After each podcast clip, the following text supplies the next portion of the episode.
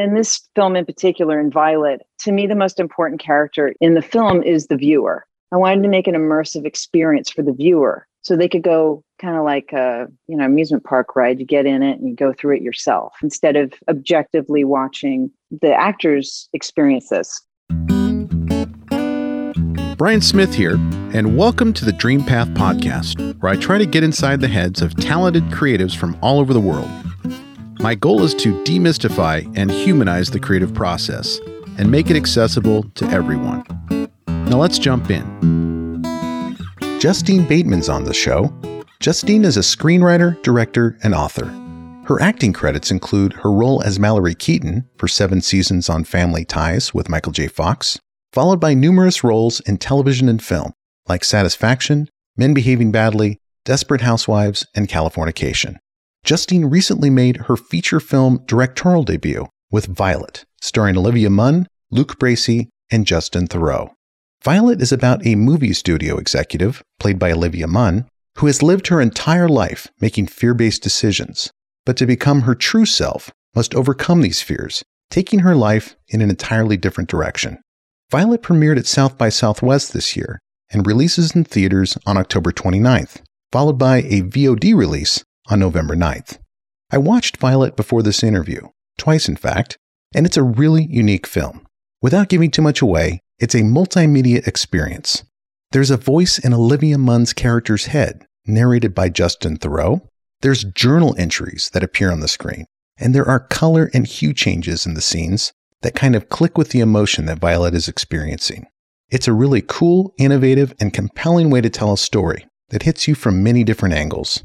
And this makes watching the film an immersive experience. Violet is getting a lot of buzz, as is Olivia Munn's performance, which is a lot different than many of her prior roles. So definitely check this one out in theaters if you can, or on VOD in a few weeks. I really felt a connection with Justine in this chat, and as a result, it ended up going a little longer than most. We talked about her book from a few years back called Fame, how COVID protocols can inhibit the creative process on set, and why Justine believes that Violet, even though it's one of the more unique films I've seen, was one of her more conventional screenplays. We also talk about why she chose this screenplay out of the many she's written to be her first feature, how she attracted so much A list talent, and what advice she has for aspiring filmmakers wanting to break into the industry. In a nutshell, this was a badass deep dive on some fascinating topics. So without further ado, let's jump into my chat with Justine Bateman. Justine Bateman, welcome to Dream Path Podcast. Well, thank you. Uh, first of all, I want to tell you, you do you do uh, like radio? I mean, your voice, you have like the perfect radio announcer voice. I'm sure you've been told that as I was listening to your other podcasts.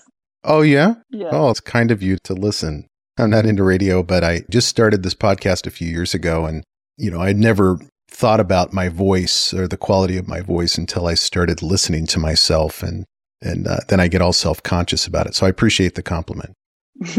sure. Well, Justine, I was off mic when I said this, but I was just finishing your book, Fame. And unfortunately, I did not get a chance to read Face yet, which is your most recent book. But it really provided some nice context, I think, to talk about the film Violet, which we'll talk about in a few minutes. But that book, Fame, how long did it take you to formulate those thoughts and put them onto pen and paper or computer, however you wrote the book? Because for me, as a reader, it seems like it's a meditation on the fame that you experienced beginning with family ties, of course, back in the 80s. But in terms of wanting to put that in literary form, when did that process start? Fame, uh, such a while ago. Um, it was, uh, I guess, like in 2012 when I was at uh, UCLA, when I started there for my undergrad. I just started making notes, and uh, in the summers, I would, you know, work a little bit on it. But I, I didn't have a lot of time during the school year and then um, yeah put that together uh, did it in like a academic version i got halfway through like a academic format and then uh, and then changed course when i realized it needed to be in a different style mm-hmm.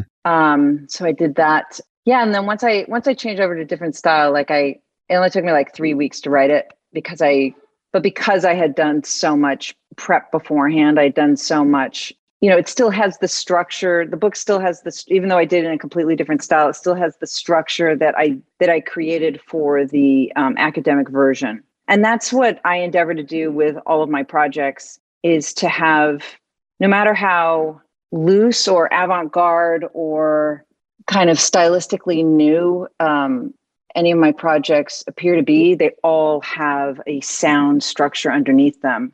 You know, you can you can tear the project apart and it will still stand up. It will still, I mean, I think that has to be true of any piece of art, eh, you know, and, and, you know, all the, all the best art, uh, no matter how, uh, like I said, avant-garde it seems, there's a strong structure underneath it. Uh, otherwise, it, it just it it won't withstand time, in my observation.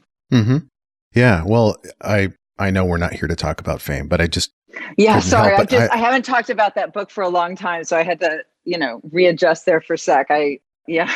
Well, I, I always try to do a deep dive on other work before I properly prepare for an interview on any given film. And I, I, I really enjoyed it because I think what you captured or tried to define in in a way is something that is undefinable. So it's a very difficult task, I think. And I, I enjoy those types of topics. And I've talked a lot about the concept of charisma before and how undefinable charisma is.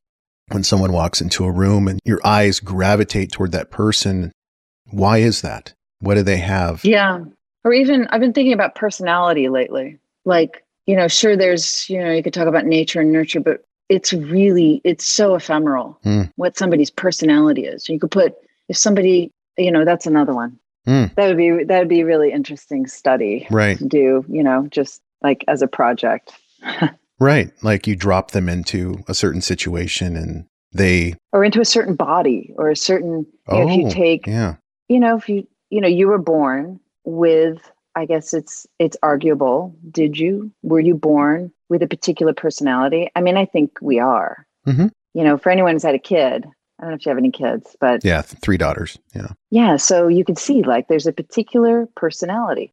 There's a particular personality to the pregnancy, even. I think your wife could mm. attest to. Yeah. That in my experience seemed to match the kid. strange. I don't know if that's always the case, but it's it's it's interesting. There's this and where does that reside? The personality in the person. Like, is it in the mind? Is it in the soul? Is it it's weird, right? This yeah this type of person that you know because the body is really just a, a, a vehicle we're in mm. but you know so many people think that that is who they are this morphology this the size of their body or the color of it or the gender of it or it's really just your kind of just your vehicle through this experience yeah you know yeah our our, our vessel but this your personality your soul your personality your your intellect your those are to me like really who you are. Yeah, well, write that book. You should write it. well, that would be yeah. That's a that's a much more that's much more ephemeral to me than fame.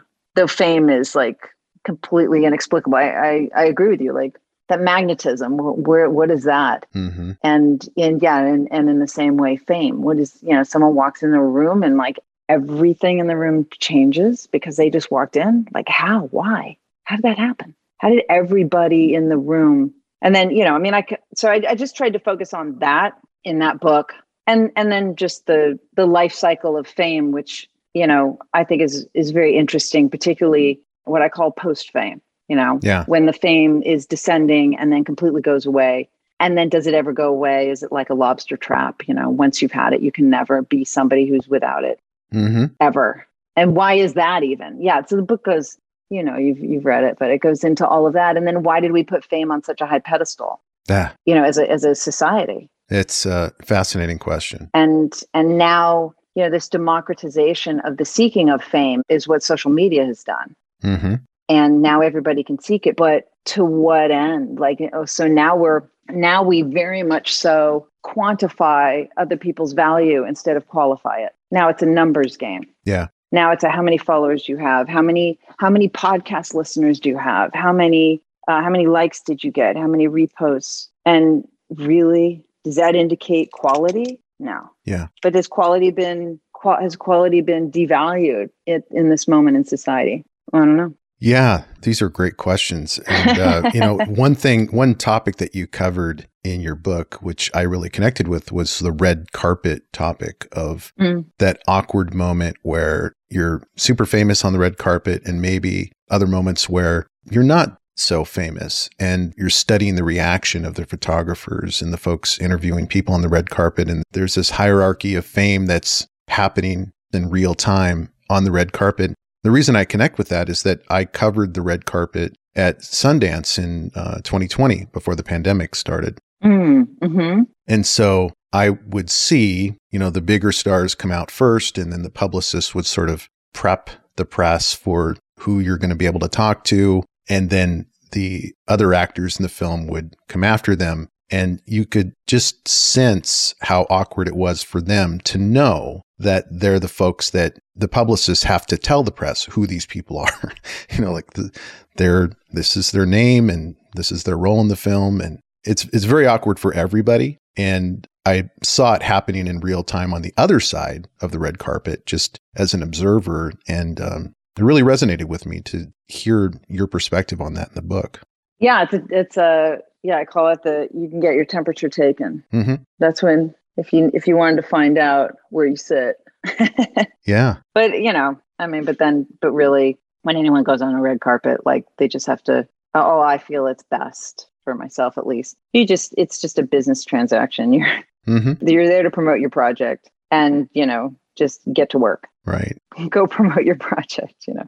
My my favorite uh, anecdote from that section of the book was the Danny McBride uh, story. Yeah, he's terrific. Him Yeah. just tell, grabbing those tickets and telling telling the escort to uh, to fuck off. But uh, anyway, let's talk about Violet. sure. I've seen it twice now, and Oh, great. I'm curious because you've written so many screenplays. I've I've read some other interviews that you've done, and so you have a lot of screenplays in the hopper, so to speak. hmm Why this film? Out of all of the screenplays that you wrote, why is this your first feature directing? I guess I I just felt like um, okay. The short answer is if the world were to blow up after I get my first film out there, uh, I would want to make sure that this one's out there. Hmm. The longer answer, I'll give you a summary of the longer answer is, you know, my goal eventually is to do these what I call layered projects, layered films that combine uh, tech and entertainment and uh, you know you can structure scripts in a completely different way because you're using a different way to deliver your film. You're not delivering it in, in a linear fashion necessarily and not choose your own adventure but rather because of the different ways you can you can deliver a story with a touch screen technology or augmented reality and things like that you can structure your script differently. You don't have to structure your script in a linear fashion. You can instead of it being like a line you can shape it more like a tree. Mhm. and again not choose your own adventure but rather the story is this complex and you can watch it in a different way. Anyway so good conversation for another time but yeah.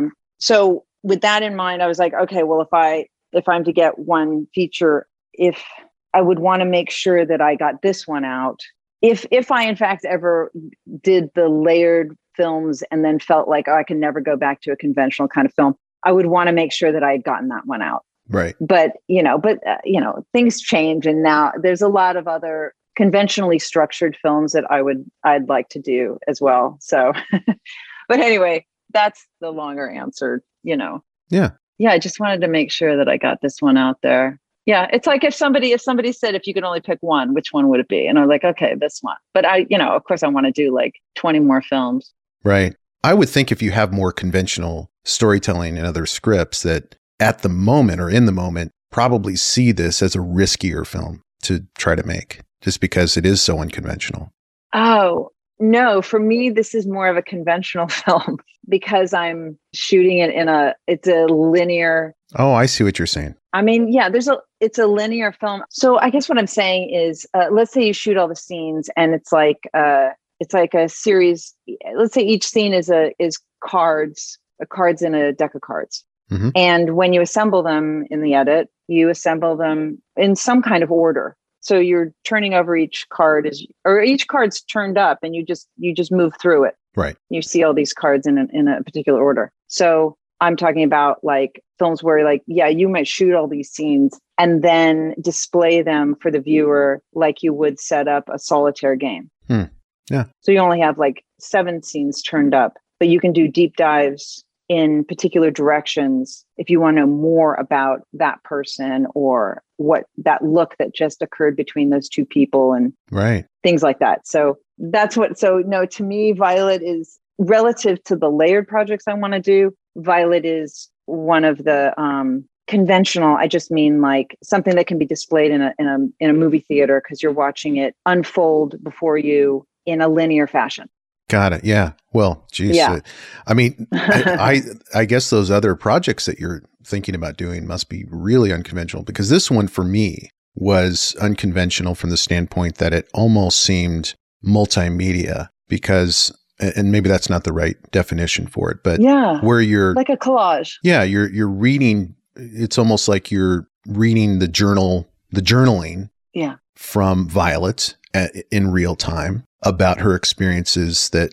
are going on on screen. And then you're hearing the voiceover or the, the committee, Justin Theroux's narration. And then you're also cinematically seeing the screen color change. There's so much going on in addition to the conventional storytelling that you see in movies that you cannot watch this film while you're scrolling through Twitter. Um, I know I speak with firsthand experience because that's kind of my de- I know. default position when I'm watching movies. and I know people are used to doing that now, but you know, Right. I, I I mean, I'm of the mind and you know, grew up watching films that were tasked with holding your attention for 90 to 120 or more minutes in a theater. Yeah.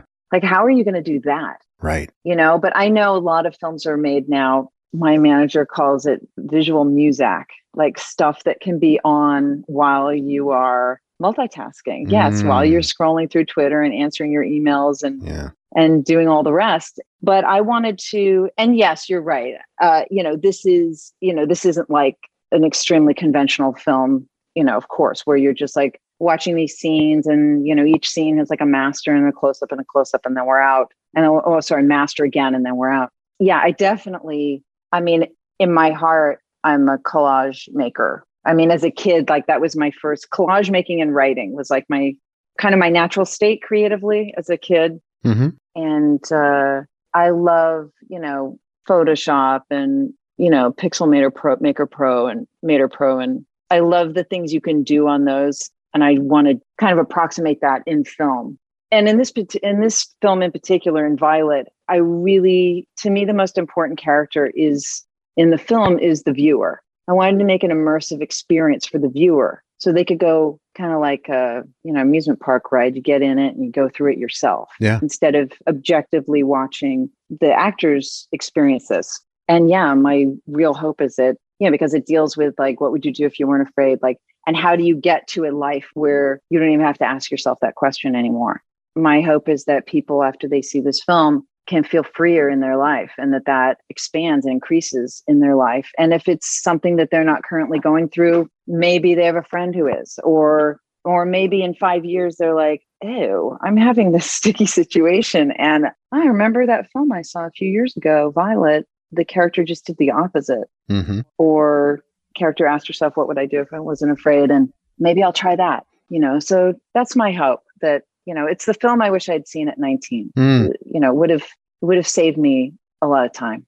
Yeah. Well, mission accomplished in terms of the immersive Great. experience. Uh, Yeah. it is immersive in a lot of ways. But what struck me is that you took what would normally be sort of an unrelatable character from the standpoint that Olivia Munn is this A list actress who is her character is working in Hollywood in a film studio where you know most people don't know what that's like and they probably look at it as you know that's Hollywood it's not me. But you know that old cliche everybody's fighting a battle you know nothing about here you're brought into her battle internally right from the start right out of the gate. And it's disconcerting it's unsettling but it makes her very relatable because i think everybody even if the voice isn't as loud as Justin Theroux's or as assertive or aggressive everybody has a voice Right. you know chirping in their ear and um, making them feel insecure and kind of changing the way they should actually be living their lives. So it, it became relatable very quickly. And it was extremely you know, immersive from start to finish. So well done on that. Thanks. How did you approach casting this film? You're a first time feature film director. You've been an actress for a long time, for decades, and a writer and a producer, and you, have done so much in entertainment, digital media. So you had a lot of street cred going in, but still, first time feature film director on a film that is, compared to other mainstream movies, fairly unconventional, even though it's conventional relative to your other work. Relative to the other ones, yeah. Yeah. so, h- how did you attract this type of talent? I mean, Luke Bracey, you know, Olivia Munn, Justin Theroux, a lot of great actors. Um, yeah. Uh, you know, first, I'm going to come to that in a second. First, I want to, uh, you know, the this is not a like um the film is not a expose of the industry or anything like that. In fact, the conflicts that she has with her boss, that Violet has with her boss, I haven't had that this kind of thing myself in the business.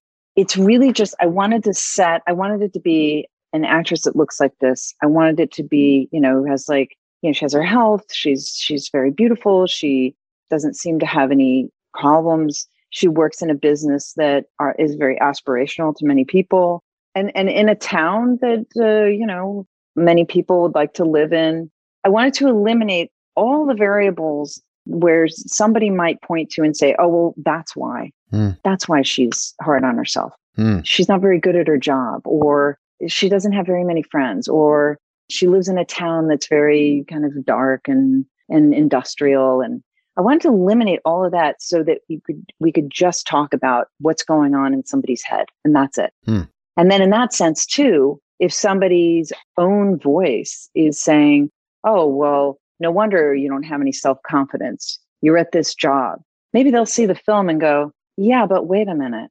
She doesn't have a kind of dead end job like I feel like I've got right now. And yet she has this going on too. Right. So maybe I can get out of this without having to, you know, sometimes we convince ourselves, well, you don't have any self confidence because you don't have the right job, you're not married to the right person, you're not in the right city, blah, blah, blah, blah, blah. And then you just feel trapped like, oh, I'll never feel confident then. And I think that's complete bullshit. You can totally become fully yourself. And maybe those things around you will change as a consequence, but it's not like you've got to change all these things around you in order for that to happen. Like, oh, if only I lived, I'll be happy when. If only I lived in another city. If only I was at another job. If only I, you know, mm-hmm. and then that that gives us an opportunity to just like kick our confidence just down the road. Right. It becomes this, I'll be confident when, or I'll be happy when and i think there's there's a better way okay so just wanted to cover that but the as far as the casting goes you know for uh, you know because i was an actor for many many years you know i know what it's like as an actor to get a script. And if the script is good the role is a character that you feel good like you feel the timing is right for you to play that kind of role in your life at that moment. That's what you're feeling like doing at that moment. Um, the people that are involved in the project are of high quality. All these factors, you know, for these actors that are reading my scripts, all that has to be in place, right? So maybe they maybe they see that we're all quality people and they really like the script, but it's not a character they want to play right now. Right. Um, or it's a character they want to play right now, but they don't like my style as a director. Whatever. Maybe it's something like that. So y- you never know. So all those things have to come together. And luckily, you know, they they came together for this cast that I've got. And um, man, everybody is just great in this. Agreed. And I think it's it's really important, not just for your main characters, but for your your secondary characters. It's important to get actors that are outstanding. Yeah. I mean, to get the best actors you can possibly get. Somebody's got one line, two lines. That's really fucking important. Yeah. Because you're if you don't if you're not casting great actors in those parts too you're playing sort of with the veracity of your film. You're playing with the when you have great actors in those parts too it deepens the whole project in a way that i don't know a lot of people are are aware. Right. It gives it it gives it heft. It gives it believability. It gives it it's really important i think. Yeah dennis says the um as Olivia's Olivia's character's boss, I think, added a lot of gravitas too to the film. oh, completely. You know, he did a great job. Somebody who's so wounded in his own life mm-hmm. that he can't he can't get out of his own way. I mean, you know, as much as the voice is affecting her, it's affecting him too. It's affecting everybody. You know, and some people hear it less, you know, like Lila says, yeah, when I hear it, I just know it's a lie. But for other people, it it becomes really kind of foundational. It's what they lean on.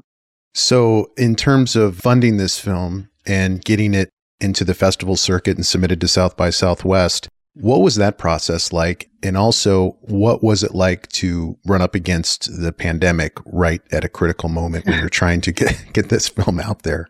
Yeah, well, the, the getting the funding that took uh, a year and a half, and it was me and my manager Larry uh, just just hitting up everybody we knew who had money and everybody we knew who knew someone who had money, and even people who said they had money and didn't have money.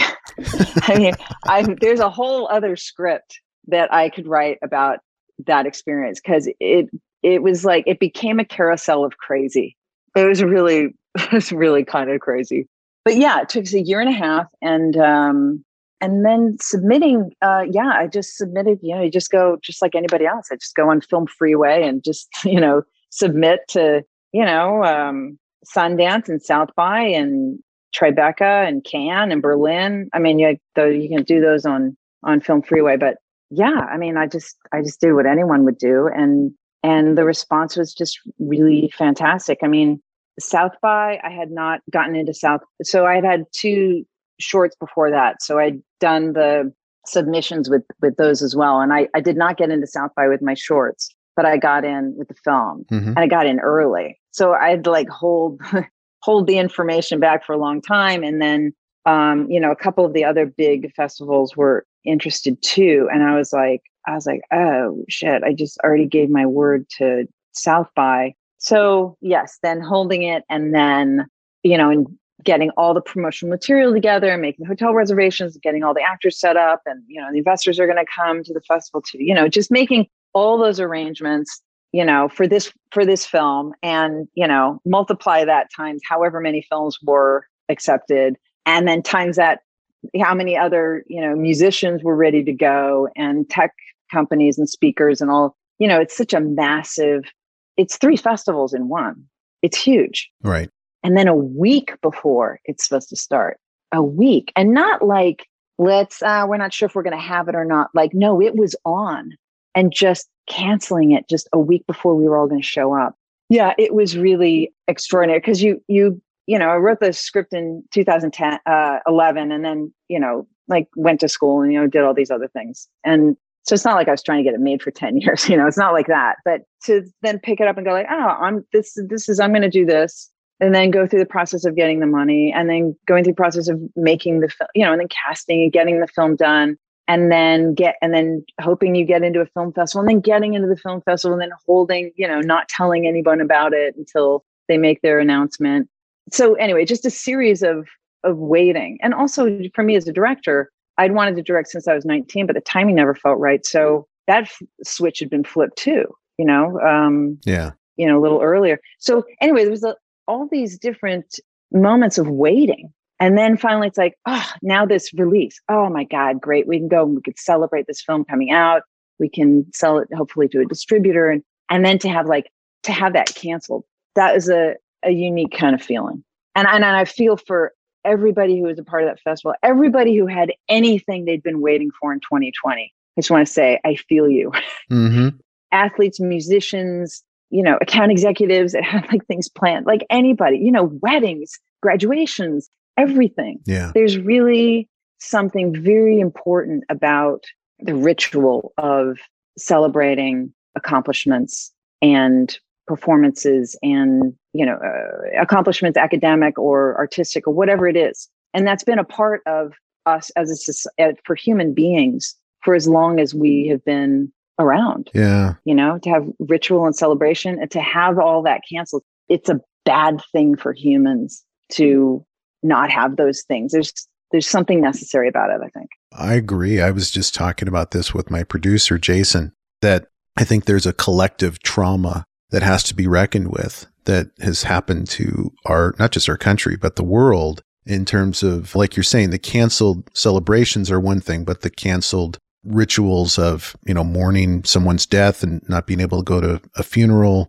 not being able to be with someone, you know, uh, I'm a new grandfather and, you know, I'm lucky to live with my grandchild now, but a lot of grandparents didn't get to see their grandkids for an entire year or longer. But there's this, this collective trauma that hasn't been processed in the entertainment industry. It's in everyday life. And I think it's going to reverberate for decades. And I don't know how we're going to reckon with it, but it hasn't been dealt with. It isn't really being discussed because we're still trying to emerge mm. from the acute trauma of the pandemic and the, you know, dealing with the chronic ongoing trauma is something that I don't know. We just have to figure a way through it somehow.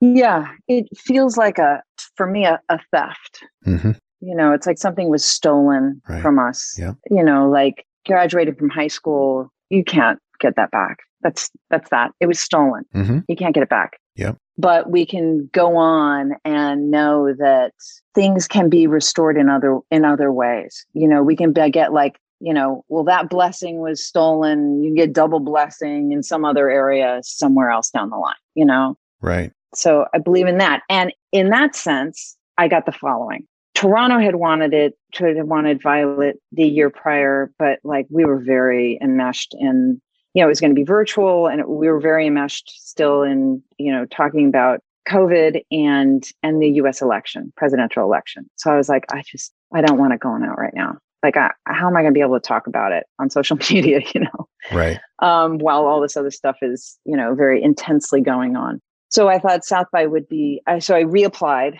you know after you know had to as i held the film. I just i didn't want to do it that way. So i held the film and i reapplied for south by and some of the other festivals including toronto tribeca you know there were other film festivals that had wanted it previously and you know and was lucky enough to get into south by again and I thought it would be in, I was hoping it would be in person. And I said, no, we have to do it virtually again. I was like, all right, well, I know the timing's just right. I don't want to do this virtually, but the timing is right. And it seemed, it was like poetic that it would be finally be out, you know, premiere at South by anyway. Okay. So to get to this, so then Toronto called and said, you know, the Toronto Film Festival and said, you know, we want Violet again. We're going to be in person. I was like, oh, Oh no, I, have just I've just committed to doing like world premiere because they like to have that premiere status. Oh yeah. And Diana Sanchez said it's okay, it can be an international premiere, and I was like, really, really, are you really going to be in person, like for real? And I just I couldn't believe that because I thought, all right, well, I know what it's like to have. I mean, I as a short film director, I got to have that experience at TIFF. That was where I premiered my first short. And you know you look at what the experience was like for feature directors while you're there and you're like ah, someday you know? Mm-hmm. so i thought uh, i i had written it off. I thought okay i'm not going to get to have that experience as a feature director for my first film at a festival because i'll have to do it virtually because of what's going on. Right. But then when diana sanchez at, at tiff said no we're doing it in person and i want the film here and i was like wow this is great so I was really lucky that I got to have an in person experience with this. You got the best of both worlds at TIFF. I really did. Yeah. I really did. And we got to do it in, inside a beautiful theater and then at outside theater, which was great. And then drive in, which was terrific. Yeah, I had a great experience there. And, you know, very grateful to South by too for taking the film twice. And yeah, and yeah, that's it. That's, yeah, I just applied like any other person, really. Yeah. And so you were probably on the edge of your seat because not, not getting accepted the second time around after getting accepted the first time, that would have just been gut wrenching. Yeah. I mean, you know, I was hoping I'd get in somewhere. Yeah. Yeah. yeah, that would have sucked. so, in terms of the theater release and then the, the VOD release, October 29th, I think, is the theatrical release. Yeah. And then a week or two later, uh, VOD? Uh, yeah, uh, pretty much. It, will be in theaters on the 29th of October, like you said, and then mm-hmm. wider on the 5th of November. Like it'd be LA, New York on the 29th, and then more cities on on the 5th, and then online on the 9th. Got it. As you may have noticed, there are great resources and advice mentioned in all our episodes. And for many of them, we actually collect all of these resources for you in one easy place our newsletter you can go to dreampathpod.com slash newsletter to join. It's not fancy, just an email about each week's episode, featured artists, and resources to help you on your journey. Now, back to the interview. So, as an entertainer and a digital media expert and a computer science academic and everything that you have going for you career wise, what do you see next for Justine Bateman creatively? Thank you. It's very nice of you. Creatively, um, well, there's a third book I'm going to do about going to college. I went in as a freshman at 46, graduated at 50. And that book will, I'll put that together at some point. and then more immediately, though, you know, yeah, I have some, like during the shutdown, I wrote a lot of scripts just because I wanted to be in some other reality. Mm-hmm. So I want to shoot those. One is an adaptation of Face, because the format for Face, my second book, is 47 short stories. So I've taken 14 of them and adapted them in script form. So I'm looking to raise the money for that. You know, it's just like you're just, I'm just back at that process now, like raising the money for these projects. So there's that. There's um, a satire that uh, I'm looking to raise the money for. Yeah, just trying to get another film going and hoping that these protocols, shooting protocols, can be relaxed. Because right now, on a film set, for anyone who doesn't know, about a tenth of your budget goes towards uh, COVID testing, sanitization. The COVID marshal. COVID marshal. Overseer. Yeah. Yeah. And it's like a tenth of your budget.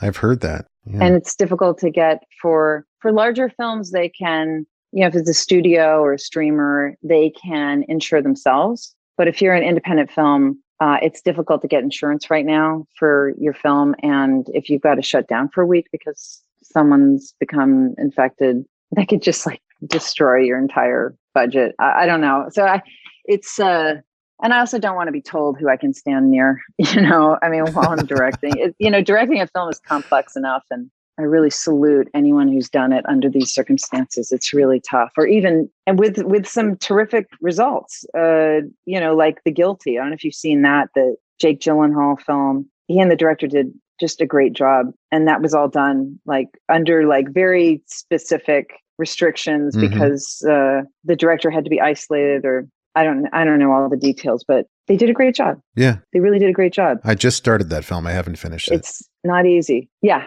It's uh yeah, that that that film in particular, like Gyllenhaal does it's very difficult from an actor's point of view and also from a director's point of view to hold an entire arc of a of the film's story mm-hmm. in one performance. Right. Like that's not very easy. So they really did a good job. Yeah. But yeah, I hope to not, I don't really want to shoot under these conditions. I've heard other interviews with you where I've kind of gathered your take and perspective on that. And it's a little bit contrarian. I don't know if that's the right word, but you're definitely not in the camp of bending over backwards to, I guess, carry out the narrative of let's be as safe as possible, no matter what, safety above everything else.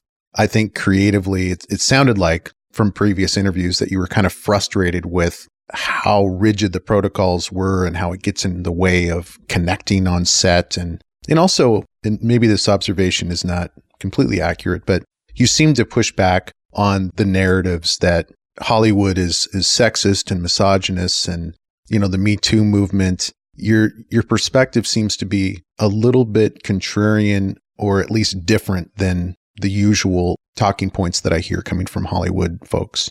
Um, maybe. Uh, you know, as far as like the protocols on the sets, I know the the guilds, you know, the DGA and WGA, uh, IA, SAG, and Teamsters and so forth, have done, you know, a really great job at creating situations where we can shoot. So I, I think they've done a terrific job. I just personally know that I like it's already complex to shoot a film. Right. And I hope that by the time I've raised the money to shoot one of my films, I hope we as a society have gotten to a point where those protocols can be relaxed because I feel like I can, just me as a person, I can either do these protocols or I can make a film. I don't know. I don't know if I want to be doing them at the same time. That's why I say, like, I really salute people who are doing that simultaneously right now. Right. So yeah, it's just, I'm grateful for the protocols because it's allowed filmmaking to continue. I just hope for me personally that by the time I've raised the money to shoot my next film, I hope we've gotten to a point with COVID that we don't need the protocols. Right. That's just a my. I mean, and I'm sure I'm sure everybody who's now using the protocols has the same wish. Oh yeah. You know, yeah. and, and everybody. I mean, everybody hopes we can get like past this. Right. But yeah, that's that's my feeling on that. Very grateful that it's allowed us to shoot, but I I do hope that we get to a point where they're not necessary by the time I have my funding for my films. And then as far as the sexism in Hollywood, I let's just say I've experienced it outside of professional settings far more often than within professional settings. Mm. This is my experience with it. Yeah. And really if if anyone behaves sexist towards me or to any woman, they're just showing you their hand. They're just saying I am severely insecure. Right. And somehow you standing in front of me pushes all kinds of buttons that I need to deal with, that I need to deal with, you know, that this man would say, you know, that they need to deal with personally, like away from us. Like, please, like go to a therapist and get to a point where that doesn't happen for you. Right. You know, you get to a point where you can stand in front of a group of women and not have your buttons pushed. Wouldn't that be a better life? Mm. You know? Mhm. So that's what it says to me. Yeah. It says, I have some deep insecurities and women push my buttons and and I it's a like it's a cry it's a cry for help, you know, like mm-hmm. yeah. So that that's what it says to me. So in other words, these when a when a man is sexist towards me, he's telling me about himself. He's not telling me about me. It's not personal against you. It's just an observation you're making about their character as opposed to, you know, letting it affect you. Well, you know, it, it's it's what they wind up doing is they wind up saying and doing things that here's how the chain of events go, as I understand it. And and we we go over this in Violet, right? When she's in the parking lot and she feels really uncomfortable, hmm she says something critical to the other person to try and make herself feel better, Right. to try and push them off balance. So I believe if I'm if a man is going to be sexist towards me, I believe that it first starts he's going along and he feels fine, and then something about me, something about the situation, causes his insecurity to erupt, Mm. And he doesn't like how that feels. So instead of just being uncomfortable, he wants to get away from feeling uncomfortable and wants to say something to me to throw me off balance, so that in doing that he can feel he can feel righted Right. he can feel like he's back on track because now he's distracted me from having a presence that pushes his buttons. Does that make sense? Yeah. And he, he didn't let it push his buttons in the movie either. He didn't take it personally. At least that was my perception of that scene. That who didn't? The in the parking lot in that oh, scene. correct, correct. Yeah. He didn't. Right, right. Right. He didn't. He, you know, right, exactly. On the phone call after, Martin says, Yeah. hmm "It's okay. I know. I know it was a really uncomfortable situation for you." So that's really it. Right. when some guy's being sexist towards me, that's what I think in my head. I think, wow, this must be such an uncomfortable situation for you. Wow. I hope things can go better for you in the future. That's a remar- remarkable empathy that you you have the capacity for. Well, it can be an empathy, but it, it can also be a, and I'll never work with you again. Yeah. Yeah. You know, I certainly, while you're off, you know, if you if you go through some transformative experience because you go to therapy and you go and you deal with your with your insecurities, maybe you'll get on the other side of it and you'll be somebody who'll be good to work with in the future. Yeah. But until then, there's plenty of guys. There's plenty of men and women who don't have this insecurity that causes them to just like lose their shit. Right. And I've worked with so many of them, so many people who are fantastic in this business, male and female. There's so many to choose from. I'm only talking about my situations. I'm not talking about anyone else's. And I'm talking about situations where I have a choice. Because I know a lot of people are in situations where they don't have a choice, or they don't feel like they have a choice, or the choice isn't presented to them. Right. So I'm just talking about a situation where the where there is a choice, hmm where you go like, ah, I'm talking to a bunch of different people to do XYZ with, and you seem to have like some insecurities. I wish you the best. Yeah. I'm not going to be working with you. I'm going to be working with these other people who don't seem to like lose it when, you know, when there's like um, something to discuss. And yeah, so boy, that's a that's a long non soundbite answer to to your question, but that's my that's my position on it. Well, it was a poorly worded question, and I appreciate the you expounding on it in the way you did. And I don't, and I don't, you know, to reiterate, like I don't find the entertainment business to be spectacularly different in the number of men who are sexist than other industries and just life out there. Right. I've come across that this rarely in the entertainment business for myself personally. Mm-hmm. But I've I've come across it a lot more often outside of the entertainment business. So sure, does it exist in the entertainment business? Yeah, but any more or less than other places on the planet, I'm not so sure about that. Hmm. I mean, I shouldn't say. Well, that was very vague. I say any more or less. That was a silly way to say it. Rather, I should have said sexism is going to exist anywhere you have an insecure male. Yeah. So, and where where do you where do we think that could be? Well, anywhere. Anywhere. Universal experience, pretty much. Yeah. But I've found every situation. You know, uh, I've found an awful lot of guys in the entertainment business who are just fantastic to work with. So no, I don't I don't find the entertainment business to be spectacularly sexist at all. Not my personal experience hasn't proven that. I'd like to ask you about advice you may have for folks wanting to get into film given that you started in the industry at a time when there was no democratization of the industry or very little. I mean, it was, there was a pretty big barrier to entry, I think.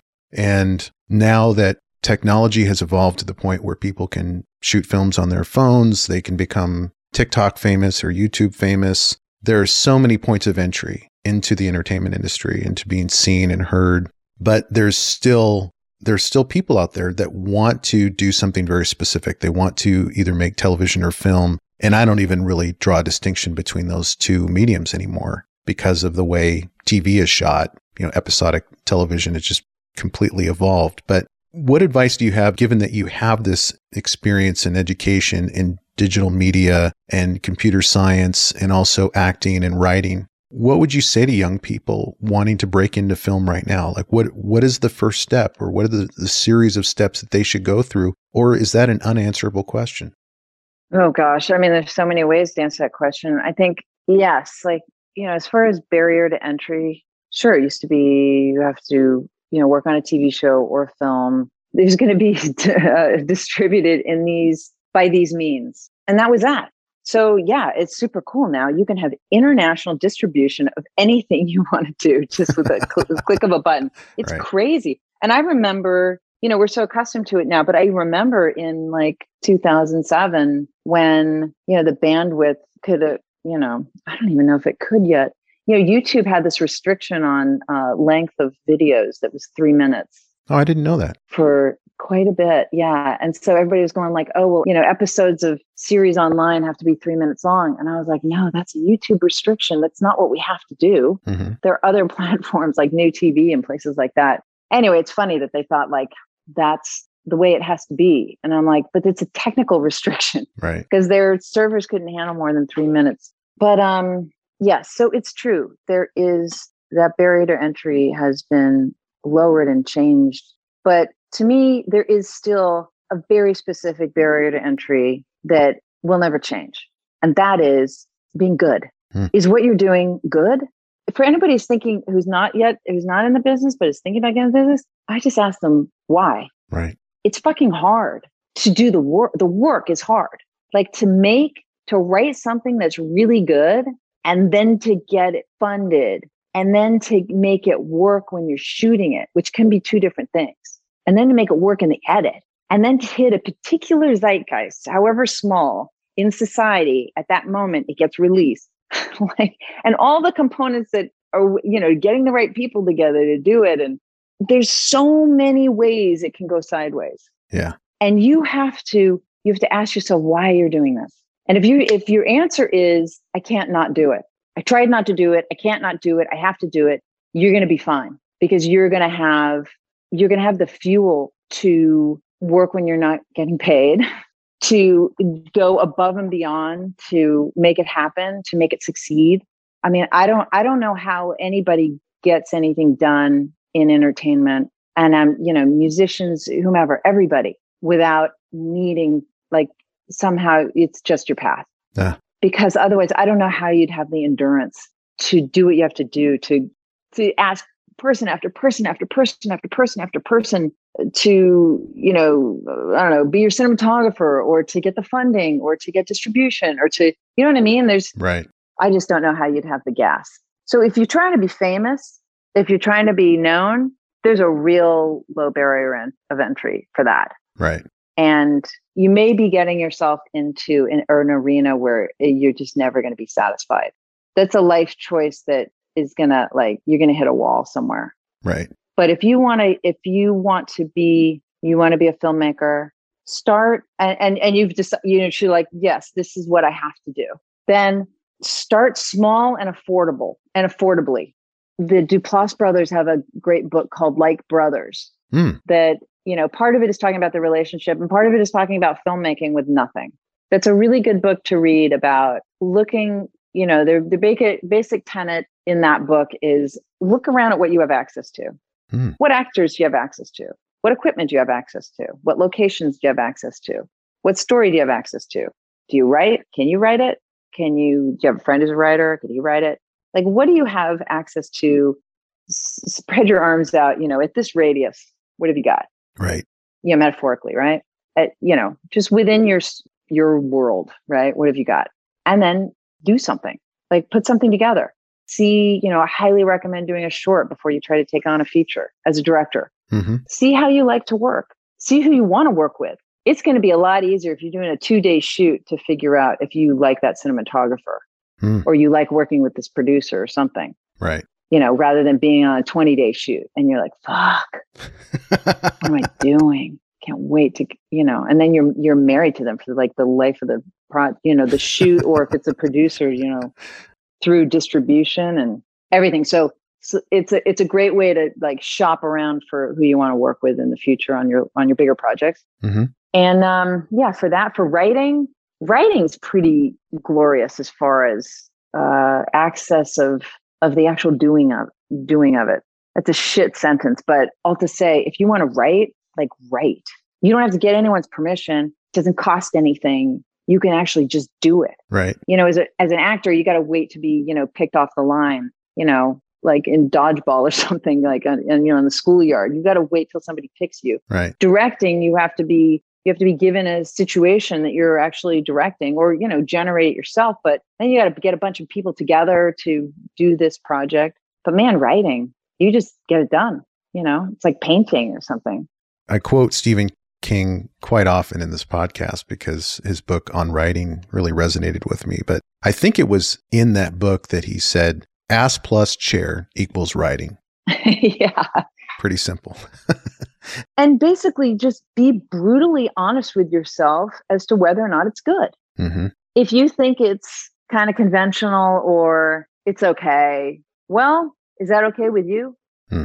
Yeah. I mean, you you just be honest with yourself, you know? Or if you read it through and you're like, "Oh god, that's really that really just sounds like a, you know, that sounds like a dialogue exchange of, you know, it's shit." hmm If you know it's shit, then take a tape recorder, go go record some conversations. I mean, don't, you know, you use it for your own purposes. If you're in the state of California, you got to tell other people you're recording them. But if you're not using it, if you're using it for your own, and then go and then transcribe it right. to get, or record an hour long conversation with a friend, and then, you know, for no other purpose than to transcribe it. hmm And it's going to take you a long time to transcribe it, but holy shit, you're going to see how dialogue is really structured.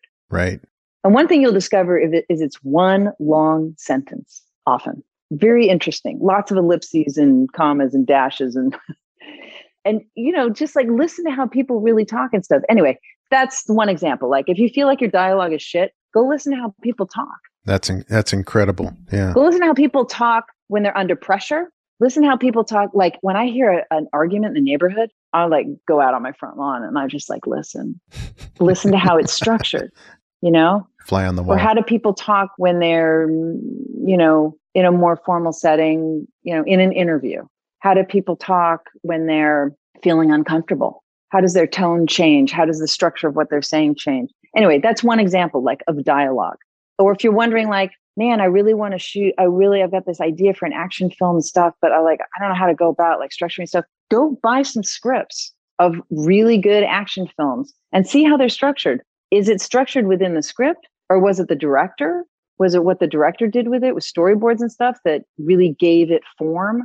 You know, I mean, man, like if you want to be a good novelist, read some great books. Yeah. You know, if you want to have better style and the clothes you wear, start looking at out what kind of outfits do people put together who have great style. You know, you yeah do that. Have a have a bar of entry for yourself where right. it's got to be good.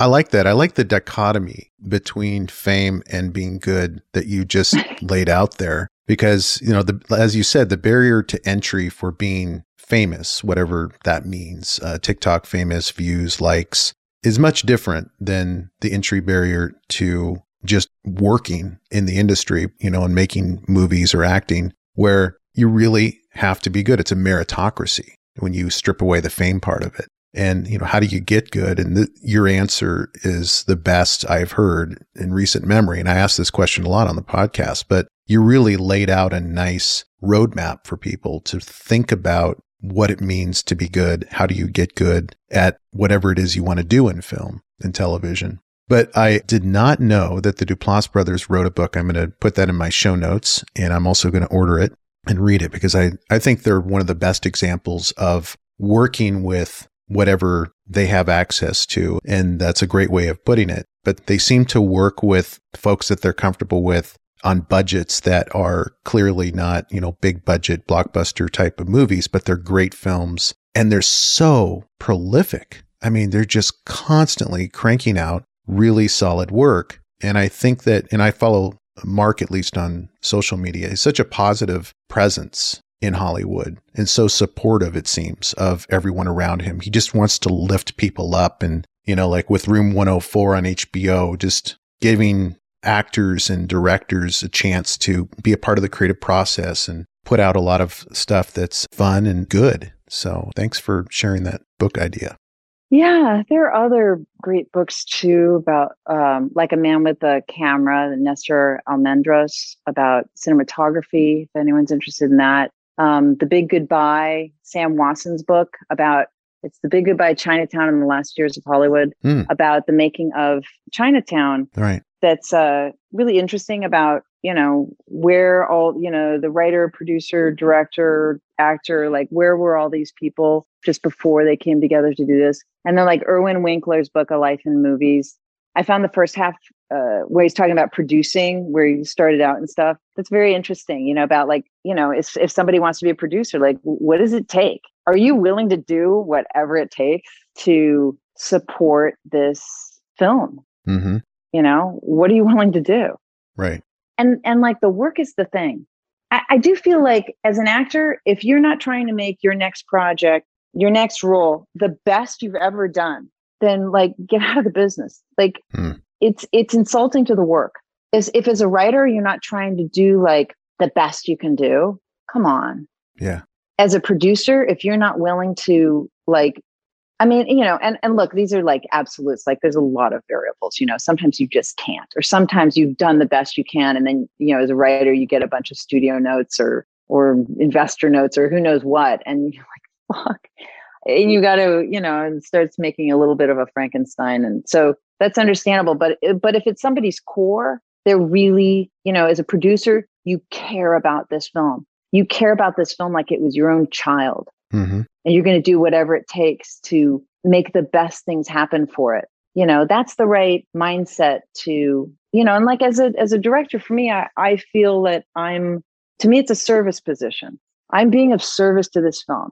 I understand what the what the thesis statement is for this particular film, and that makes it easy for me to make decisions. All the many, many, many, many decisions you have to make on a film because they all have to support that thesis statement, mm. or they could even be in conflict of that thesis statement. And and in in looking at that contrast, it proves it. You know, just like it's like you're writing a paper every time, and then all the people you choose have to be of that same mind. You know, your your department heads, everybody and I have a responsibility to that film. I'm I'm being of service to that film. And you know, if you can have that mindset, like it's the work, it's the work that's important. Mm-hmm. That's a great way of framing it, and it makes me look at filmmaking in a different way, frankly. especially when I look back at Violet, and I, I love the film, by the way. Thank you. But when I hear your perspective on the importance of paying attention to what the objective is, you're there as a servicing the story, which is serving the audience. Yeah. You know, you can't get distracted with anything else but that objective. And it makes me look at Violet and think, you know, again, like I said before, mission accomplished. Oh, thanks. In terms of the immer- the immersive experience and also, you know, the the casting choices, the the multimedia approach to keeping the um, the audience glued to the screen. It's a very well executed film, and I really look forward to following your filmmaking career here forward. Thanks. Uh, yeah. Um, like uh, one of the examples of, of that is, you know, when I got to what would have been like my final cut, uh, my final edit, I knew that I didn't quite have it. I was like, shit, I don't feel good about this. I don't feel good about this. Like, you know, kind of like, I just want to like kind of shuffle this under like in a bin where nobody's really going to see it because uh, it's, I don't have it. I don't have it. I was missing the entire project. You felt that way? The entire film? Because but I hadn't finished because it, it wasn't what you see now. Yeah. It was um and I'm talking about the handwriting. Oh, okay. The handwriting and the the amount of the frequency with which the voice talks. I realized, okay, as soon as the voice stops talking, she's fine. So I knew I had to have that to be more of a constant. I had I, I didn't have it like that originally. And I knew like, God, I'm missing this passionate, desperate yearning. Yearning's the wrong word, like necessity to get out of this. Like the f- building's on fire and I got to get out. I'm like, I'm, I, and I was like, fuck, how do I, how do I get that in there right now? I like, I, I felt like I had it in my script. You know, I was like, shit, did I blow it on the script? I felt like I had it when I was shooting, but now I'm in the edit and I'm not. And then I was like, oh my God, I've got it. I'll write it on the screen. And I didn't know if it would work. But what, what wound up happening was so I've got the voice, it, it created this pressure cooker. It changed the performance, even. It was really interesting. Hmm. So you got the voice, you know, banging down on Violet, right? Yeah. And then with the handwriting underneath, this like volcano of passion, like underneath, like bubbling up, bubbling up, bubbling up, needing to get out. It created this pressure cooker on the performance, which was already beautiful, but it created this pressure cooker element to the performance that I was really satisfied with. And then I was like, okay, it's good. It's ready now. It's good. So the, the handwriting wasn't part of the original script then? No. Oh my goodness, I didn't know that. Okay. So you add that in editing. Yeah. And did the act so the actors at the time they had, they had no idea. I only had half of what the what the voice was saying. I only had half of that in the script. Oh wow. So I knew that I needed, I was like, anyway, the thesis statement, right? Yeah. You know, I knew I didn't, I hadn't serviced it properly Hmm. when I, when I got to the final edit. It wasn't up to my standards. Yeah. That's fascinating. And so when I, when I increased the number of things that the, that the voice was saying and I added handwriting, I was like, okay, I've got it now. Now it can go out. And whether or not people agree, for me, all I can do is go by my own standards. And did I service this thesis statement? Did I complete what I feel like I was tasked with completing, tasked by the project itself? Hmm. I know that sounds a little like ethereal, but it's the same thing with the books. Like, what format did the books need to be in? What style did the books need to be in? And servicing that, Yeah. you know, That's really interesting that the actors didn't know much of what was ultimately going to be on screen when they were saying their lines. No, but you know what's fascinating is that somebody is that some of the reviews, like for Olivia, and again, she did a great job. Yeah. But it's funny when they said, like, you can see when she's reacting to the voice, saying this and that and this and that. And that when they're citing places where I didn't have the voice talking in the script at that point.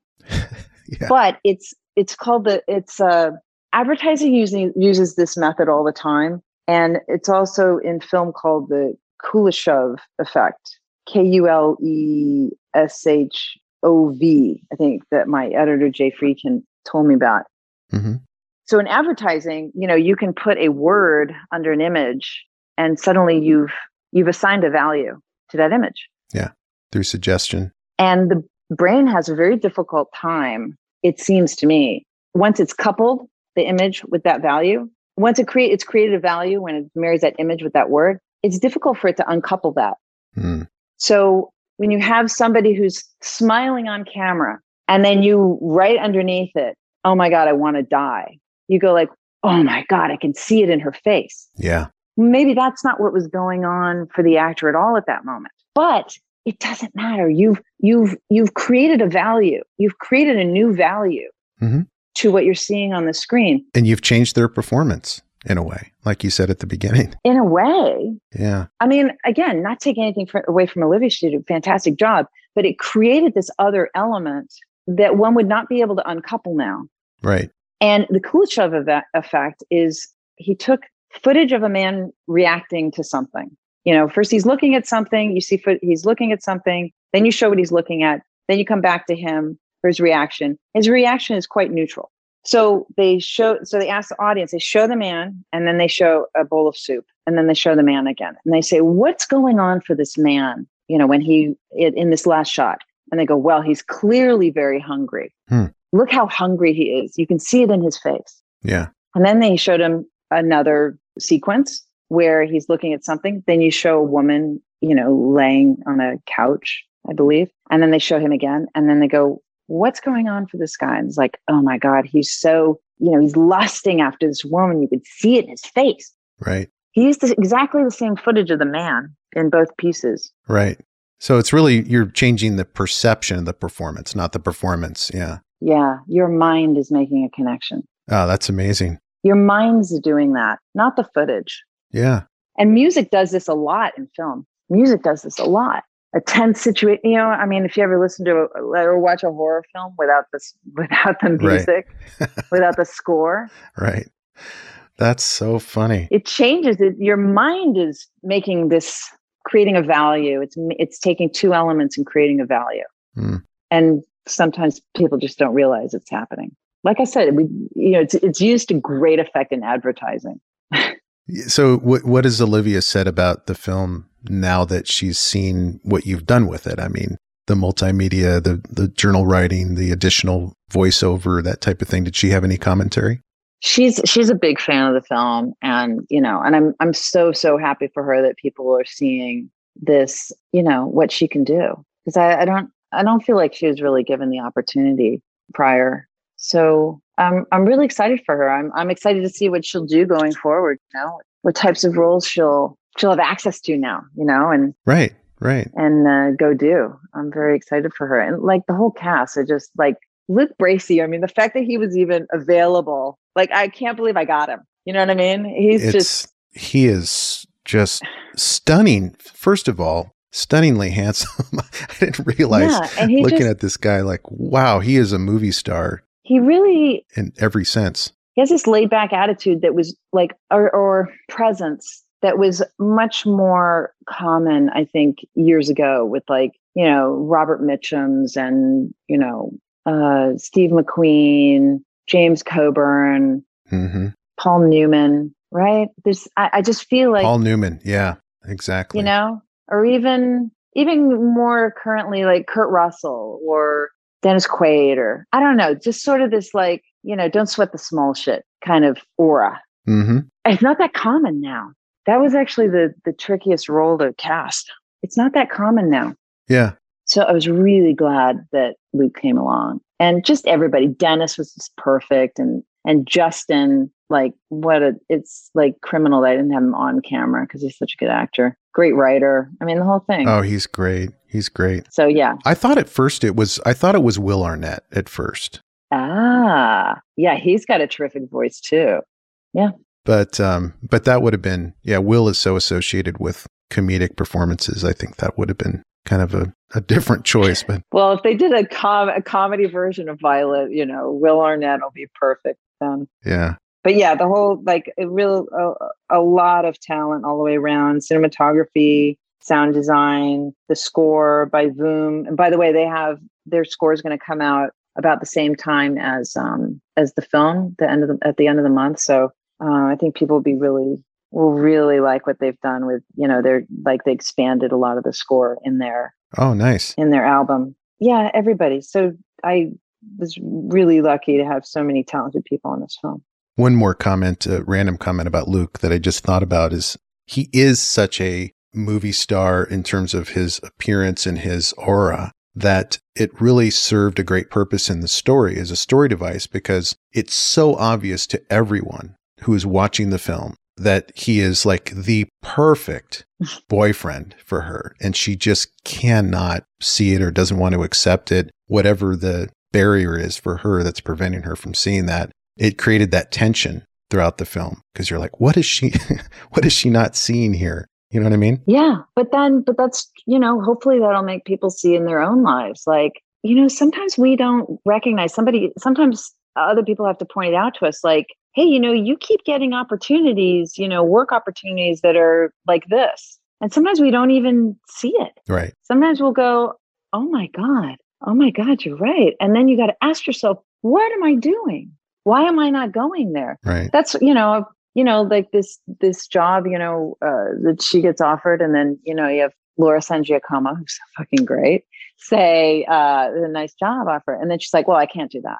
Hmm i can't do that. And it's so clear to her that she can't do that she can't go in that direction and that she can't be with somebody let me tell you among women and this is true of men too i shouldn't just say women there are a lot of people that are in relationships that are in a relationship that's got a lot of baggage in it over a relationship that is where like the road's clear. Right. Because they don't think they deserve it or they don't think they sh- they it's like almost like well if there's no work then I, I don't know what it is. I don't know how to be in that. Or I, you know what i mean? Like yeah. to be in to be in situations where like there are no problems that makes some people really uncomfortable. Yeah. you know sometimes people get involved with uh, with a, a married individual because they know the relationship's only going to go so far. Yeah. you know stuff like that. Sometimes sometimes we stay in situations that have built-in roadblocks because we're afraid to go further than that. You know and that could be part of why violet doesn't want to be you know is holding herself back from all these things that are available to her.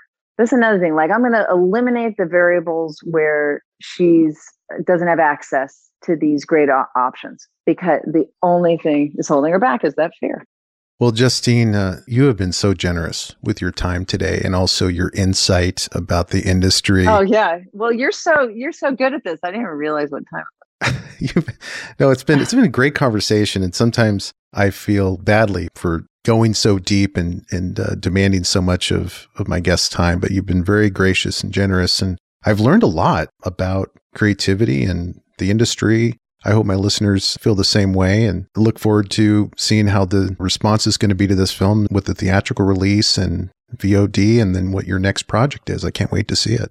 well thanks so much yeah i hope you'll have me back on the next one Absolutely, I'll be in touch. okay great Hey, thank you for listening, and I hope you enjoyed today's episode. If so, I have a favor to ask. Can you go to wherever you listen to podcasts and leave me a review? Your feedback is what keeps this podcast going. You can also check us out on Instagram, Twitter, and Facebook with the handle at DreamPathPod. And as always, go find your dream path